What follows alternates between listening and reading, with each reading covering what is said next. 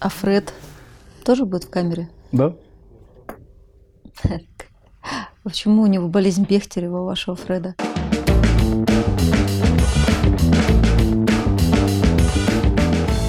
Здравствуйте, уважаемые друзья, дорогие коллеги. Мы снова с вами находимся в желтой студии. Рад всех приветствовать. Надеюсь, что если вы смотрите нашу программу, она будет вам а, полезна. Ну и вместе с тем хочу сказать, что подписывайтесь на наш канал, ставьте лайки. И очень важно ваши, естественно, комментарии, потому что мы на них будем а, ориентироваться, ну и создавать дальнейшие программы. И обязательно те вопросы, которые будете задавать, а, будем включать в наши следующие обзоры. И сегодня у нас гость Наталья Валерьевна Бакулина ну, я не знаю, как вам, я думаю, мало людей, кто смотрит нашу программу, ее не знает, да, но все равно представлю. Наталья Валерьевна, доктор медицинских наук, профессор, заведующая кафедрой внутренних болезней и клинической фармакологии и нефрологии э, Санкт-Петербургского Северо-Западного государственного медицинского университета, Э, Мечникова, да. Э, ну и, соответственно, Наталья Валерьевна еще также проректор по науке и инновационной деятельности. Ну и э, я бы вот очень так хотел тоже остановиться об обществе гастроэнтерологов и гепатологов Северо-Запада. Да. Это такая ну, достаточно мощная организация, собирает ну, большие залы. Да. Наталья Валерьевна, ну, скажем так, основатель, да, продолжатель один и из, вдохновитель, один из, один из да.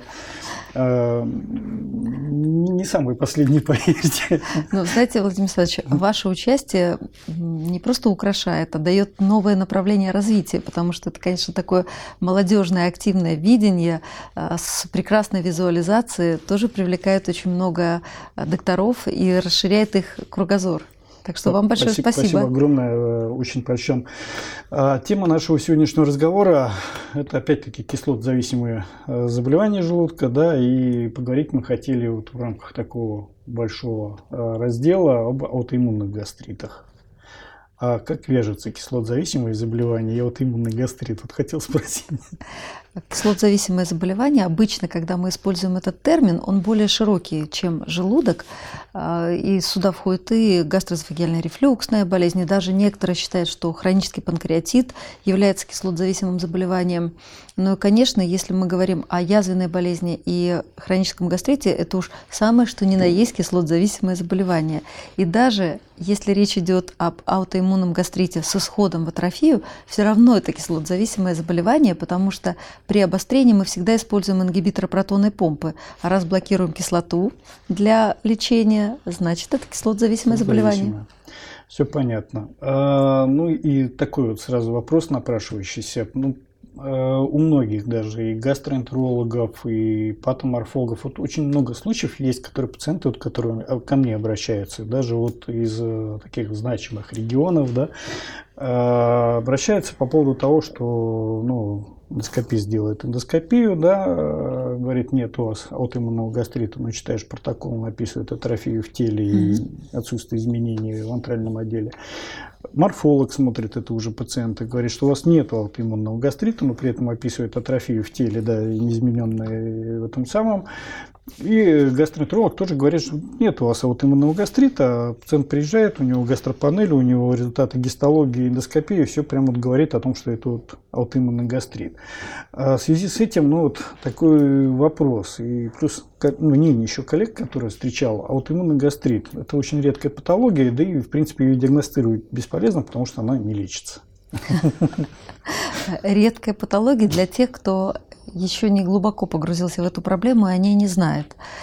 И я бы не стала использовать э, такое понятие, как редкие. Есть редкие действительно заболевания, но аутоиммунный гастрит – это заболевание, которое часто бывает у наших пациентов, и с чем связаны сложности диагностические, те, о которых вы говорите.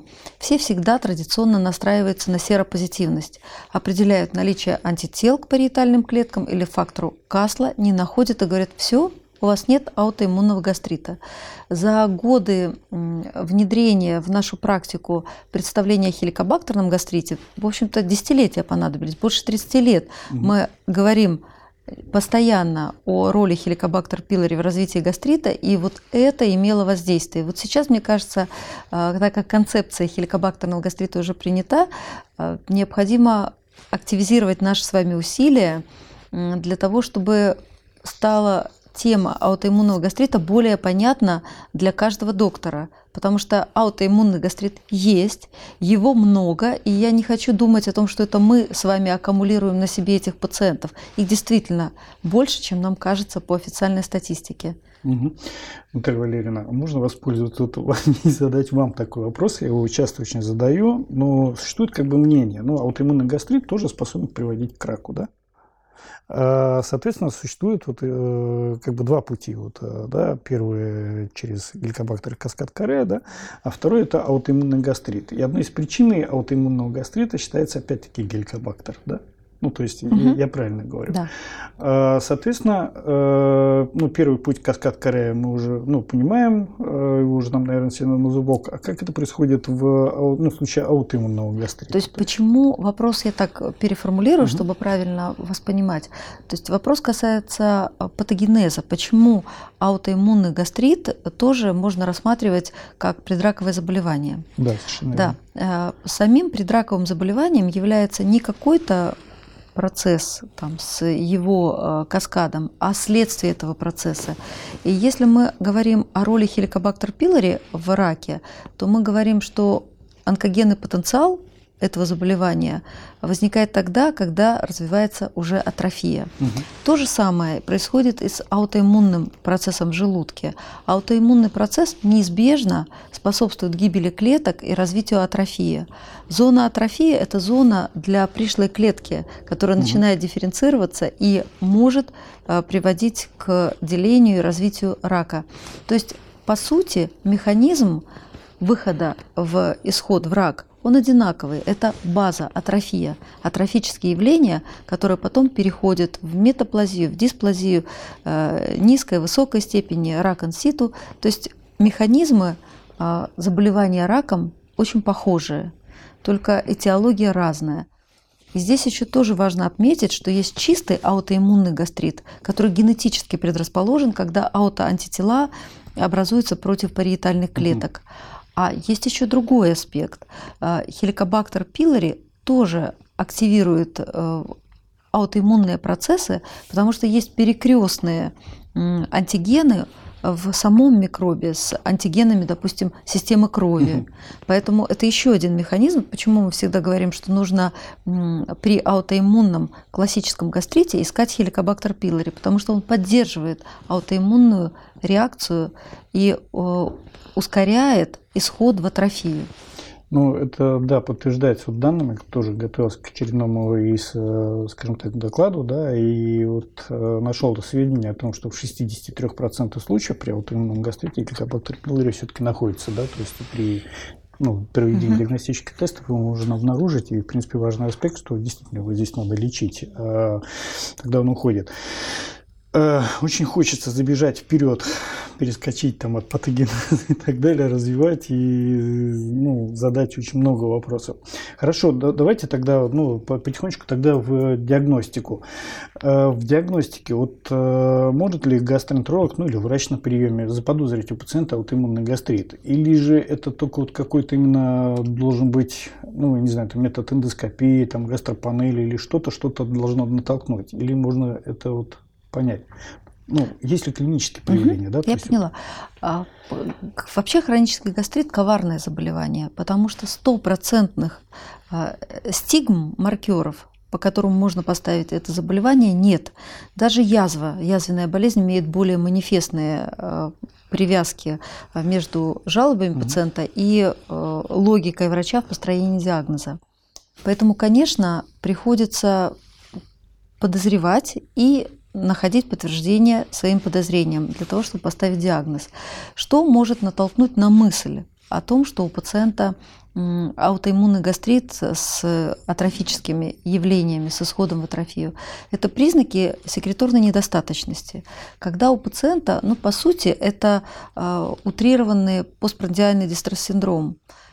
Тяжесть в эпигастрии, отрыжка воздухом достаточно часто бывает, какое-то брожение, э, непереваривание, а, признаки дефицита внутри э, микроэлементов и витаминов, потому что при снижении кислотности ухудшается всасывание витамина В12, поэтому В12 дефицитная анемия железо, железодефицитное состояние, которое может переходить в железодефицит. Ухудшается всасывание кальция, ухудшается всасывание магния. Могут у пациента быть даже судороги. Пациенты часто рассказывают, что у них сводят ноги. И э, что показала наша практика? Не всегда есть прямая корреляция между тяжестью атрофии и дефицитом железа или B12 или угу. других электролитов. Замечательно, я побежал обследоваться. То есть вы нашли у себя болезнь третьего курса, да? Э, но на самом деле просто вот э, вопрос диагностики. Ну, я, я объясню почему. Потому что в эндоскопической среде до сих пор пытаются обсуждать э, так называемое, что писать при осмотре желудка, да, гастропатия, там, да, эритематозная. Ну, нашли там два красных пятнышка, эритематозная гастропатия, все без биопсии, пациент ушел, да. Э, соответственно, это актуально понимать, наверное, для эндоскопистов, э, когда стоит перед ними задача, ну, сейчас одну из проблем, которых э, я знаю, да, это строительство новых хабов ну, в Москве. Да. Ну, хабы – это, грубо говоря, такие комплексы, куда всех uh-huh. на эндоскопию отправляют. А в комплексах, ну, естественно, начали биться за доступность там, э, этих исследований. Соответственно, uh-huh. врача, эндоскописта ложится там порядка 15-20 там, ну, гастроскопий. Да, вот в день вот он должен их просто провести. А что будет с качеством выполнения этих исследований? Это не ну, приведет к сожалению, к... естественно, задумывался центр, как бы здесь вот все врачи будут под угу. единым началом, ну, и у них там выделено время для обучения. То есть идея была изначально очень хорошая, а превратилась ну, вот, э, в такую ускоренную модель, да, просто угу. осмотры. Э, То есть как скрининг. Фактически это не экспертный уровень будет, а скрининг. Или ну, все-таки экспертный уровень? Тоже, знаете, со скринингом, ну, что такое скрининг? Да, это когда все посмотрели с да. хорошим качественным оборудованием, взяли весь гистологический материал, и пациент ушел, и уже морфологи подтвердили слова эндоскописта, угу. ну, то есть второе контрольное мнение есть. А здесь, ну, увидел, не увидел, что называется. Ну, да, успел увидеть, не успел увидеть. А, соответственно, ну, такой вопрос вот а, как, как, как вообще вот можно сориентироваться, что у тебя, ну, перед тобой пациент, э, ну, наиболее вероятно с э, именно аутоиммунным гастритом. То есть э, для эндоскописта это, соответственно, сразу какой-то сигнал к действию, да, наверное. Потому что эти пациенты, скорее всего, не гастроэнтерологу попадают, они уже сложнее, наверное, попадают к эндокринологам, неврологам, да, то есть это очень часто да. бывает. Да, кстати, мы сейчас даже затеяли такую интересную, инициировали работу научную вместе с неврологами. Мы взяли пациентов с полинейропатиями угу. и стали их обследовать. И вот уже прямо сейчас выявили у пациентов, которые лежат в неврологическом отделении, среди пациентов пациентов с полинейропатией, 6, у которых мы верифицировали аутоиммунный гастрит с атрофией, с низким уровнем пепсиногена-1, что коррелирует с высокой вероятностью, коррелирует с потерей желез, то есть тяжелая атрофия. Ну и вот еще один тогда миф э, получается, ну вот э, ну, смысл вы являете вот именно гастрит. Ну, во-первых, лечению А не подлежит, и Б, ну, что дальше с ним делать? А, смысл есть. Первое. А, помочь этим пациентам можно, потому что, как правило, при аутоиммунном гастрите развиваются последствия. Вот как раз-таки те, угу. то, о чем мы говорили. И эти пациенты начинают страдать полинейропатией, недостаточностями различными, склонностью к остеопорозу. То есть мы можем предотвратить осложнения. Даже если говорить вот так грубо, диагностика позволит предотвратить осложнения. Второй вопрос очень важный. Можем ли мы остановить прогрессирование процесса? И вот здесь не столь много оптимизма, как э, э, при первом утверждении. Почему? Потому что все попытки лечить аутоиммунный гастрит глюкокортикостероидами закончились неудачами. Даже если у пациента э, серопозитивность и есть антитела к париетальным клеткам, высокий титр. А мы иногда видим просто колоссальные, там, под 2000 угу. уровень антител к париетальным клеткам. Глюкокортикостероиды имеют непосредственный эффект пока лечишь, снижается, прекратил, они растут. Больше, да. да. Поэтому концепция лечения глюкортикоидами уже в прошлом. Я думаю, что как и для всех аутоиммунных страданий, скоро мы э, станем свидетелями рождения новых классов препаратов биологических, которые будут останавливать процесс аутоиммунного разрушения слизистой желудка. Но пока мы только мечтаем об этом, и пока мы мечтаем, мы придумываем собственные подходы к лечению этих пациентов. И, в общем-то, могу поделиться э, и нашими наработками, и теми, которые мы подсмотрели у наших японских коллег, а эндоскопистам, мне кажется, всегда э, хорошо сказать японским коллегам спасибо за передовые идеи. Так вот, у азиатов э, эндоскопия на потоке, как вам хорошо известно, и частота выявления аутоиммунного гастрита выше, чем где бы то ни было. И что они предложили концептуально? Предложили не подавлять кислоту, так как ее и так немного, а стимулировать факторы защиты. И именно у наших азиатских коллег, э, корейцев, японцев, э, китайцев, мы увидели использование рибомипида. Это новая молекула, которая единственная способствует синтезу простагландина. Угу. Улучшает кровоток и защищает слизистую за счет того, что стимулируют защитные факторы через простагландин Е2. А мы приняли эту концепцию на вооружение, и а, в нашем портфолио уже есть пациенты, их не очень много, это десятки, не сотни, десятки пролеченных пациентов – но это пациенты с высоким комплайнсом, потому что мы смогли изменить а, ход лечения. Они к нам приходили на все более жесткой и жесткой подавляющей антисекреторной терапии, потому что не было эффекта, и врачи переходили на самые эффективные препараты в двойных, а то и в тройных дозах, и не получали эффекта. И вот на фоне пересмотра концепции на э, стимулирование факторов защиты у нас пациенты 4 года есть такие а, пациенты с аутоиммунным гастритом, которые наблюдаются 4 года, причем мы делаем им и гастропанель динамики, и могу уже смело сказать, что у этих пациентов мы констатируем увеличение уровня пепсиногена 1. Mm. Вот что очень интересно, с 4 до 30 даже есть такие наблюдения. Mm. Поэтому мы разрабатываем такие подходы. И еще один подход, который мы используем, он не стандартизован. Вы не найдете описания в клинических рекомендациях, да и клинических рекомендаций по аутоиммунному гастриту очень мало, в России их вообще нет. С нашей точки зрения, учитывая патогенез развития заболевания, это брожение, нарушение пищеварения, угу. генез страданий и нарушение всасывания как раз-таки связан с нехваткой кислоты. Поэтому мы этим пациентам добавляем к терапии ацидин-пепсин. Да, они перед каждым приемом пищи принимают такое искусственное ну, закисление, да. лимонную кислоту, лимонный сок. Вот такие банальные подходы существенно улучшают пищеварение. Ну, то есть клинически это улучшается, и, соответственно, это позволяет замедлить этот процесс и отсрочить наступление вот этих осложнений, которые могут быть да. в данной ситуации. Ну, то есть это важный момент, потому что я знаю, что у вас в арсенале есть очень много различных клинических примеров, да, то есть э, когда люди там наблюдаются годами и доходят до э, лежания в стационаре с какой-нибудь тяжелой полинeuропатией, да, оказывается банальный рецепт это вот аутоиммунный гастрит.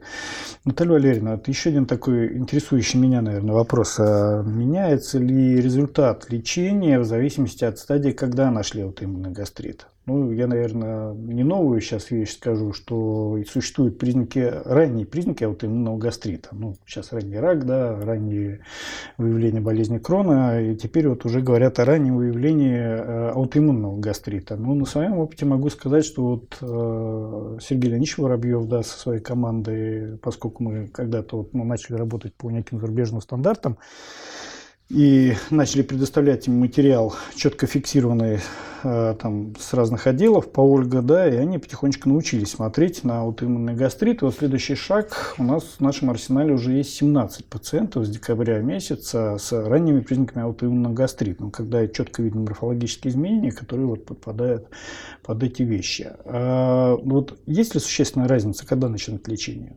При раннем аутоиммунном гастрите или вот, ну, уже тут разницы не имеет?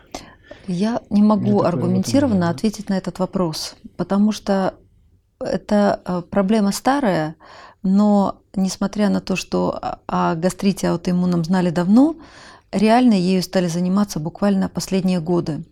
Поэтому для того, чтобы утверждать, нужно иметь какие-то аргументы, но а, занимаясь лечением этих пациентов, однозначно подходы могут меняться, потому что в раннем, в, при самой ранней стадии аутоиммунного гастрита, когда еще нет атрофии, нет тяжелой атрофии, у этих пациентов сохранена кислотопродуцирующая функция, и мы используем даже антисекреторные препараты.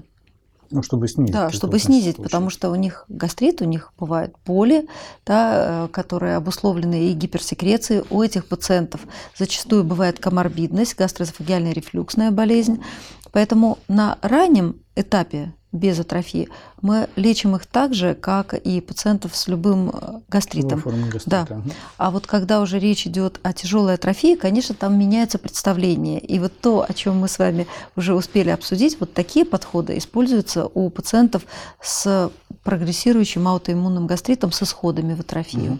А имеет ли смысл выявлять на ранней фазе э, вот эти вот аутоиммунные гастриты? Или не имеет? Или это просто, знаете, как вот при скрининге, да, то есть э, если мы выявили группу риска, то есть человек уже имеет с ранними признаками аутоиммунного гастрита, мы, ну, значит, чуть чаще это обследуем. Причем в зависимости от, наверное, Ольга, да, выраженности атрофии, классификации Ольга, соответственно, чаще, наверное, эндоскопическое исследование делать, ну, появится рак и все остальное, mm-hmm. ну и плюс профилактика осложнений самого аутоиммунного гастрита. Да, вы сейчас вспомнили, напомнили мне одну дискуссию э, очень любопытную, когда у генетиков спросили, а стоит ли пациенту делать анализы на болезнь Альцгеймера, и потом жить и ждать всю жизнь того, что вдруг оно случится, да, что, может ну, быть, лучше и не ждать.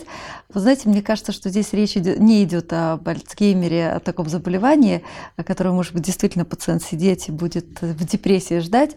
А мы должны как врачи быть нацелены на раннее выявление любой патологии. Поэтому голосую за то, чтобы э, своевременно, как, как только пациент обратился, сразу же, чтобы у врача возникла мысль о том, что, возможно, это аутоиммунный гастрит, провести скрининговые методики, которые позволят э, подтвердить эту гипотезу.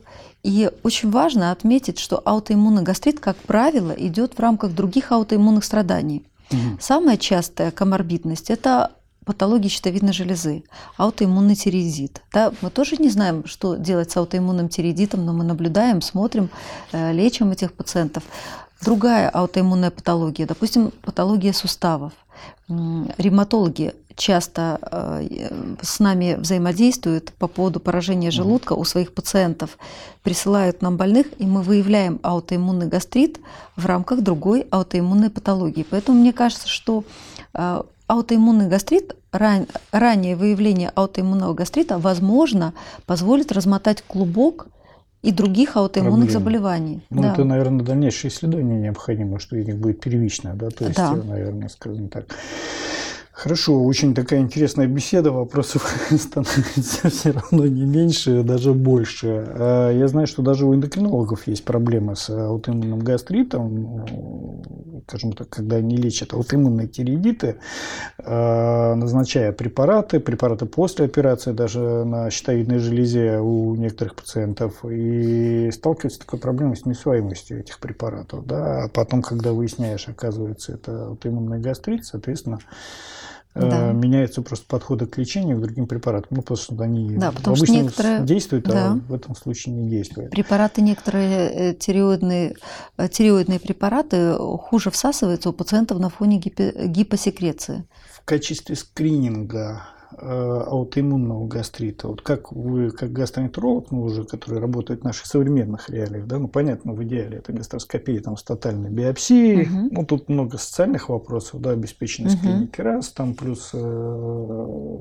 стоимость самого этой процедуры, да, иногда бывает за один курс там по два с половиной тысячи рублей, да, пять курс, это уже такая солидная сумма о которой каждый задумывается, стоит ли. А, ну вот как гастроэнтеролог вот в современных реалиях сталкиваюсь ну, с разными газ, ну, заключениями эндоскопии, с разными специальностями. Что, что лучше вот в плане для диагностики выбрать? То есть, ну, я так понимаю, есть инвазивные тесты, есть неинвазивные. Ну, самое простое, когда подозревая, берут антитела, наверное, нет? А, антитела тоже могут увести от диагноза, потому что серопозитивность не у всех пациентов. На мой взгляд, самое важное в прогностическом плане – это определиться с секреторной функцией желудка, то есть с функционирующими железами желудка. Угу. Поэтому самый важный один параметр – пепсиноген 1.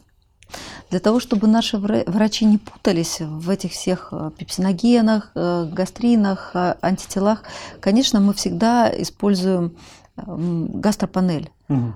Прекрасный метод. Пишешь одно слово гастропанель, и к тебе возвращается пациент с уровнем пепсиногена 1, с уровнем пепсиногена 2, с гастрином 17, еще и с антителами хеликобактер пилори. Вот такой одно Потом слово и много. гастроскопию, получаешь гастропатию и направляешь в другое место. Да, наверное, так, я думаю, это работает. А, а что все-таки первее? Гастропанель? Ну, то есть, если мы говорим ну, о скрининге, то есть, вот у вас есть подозрение, мы, ну, не знаю, вот на приеме, да, там пациент, э, не знаю, эндокринологического профиля, еще какого-то, да, ну, пусть с малыми признаками угу. вот, э, ну, неусвоимости там пищи и так далее, и так далее, то, что о чем мы говорили. А вот, ну, как вот действовать? Как действовать? Проще? На мой взгляд, конечно, до эндоскопии должен предшествовать э, общий какой-то осмотр пациента и уточнение его лабораторных параметров.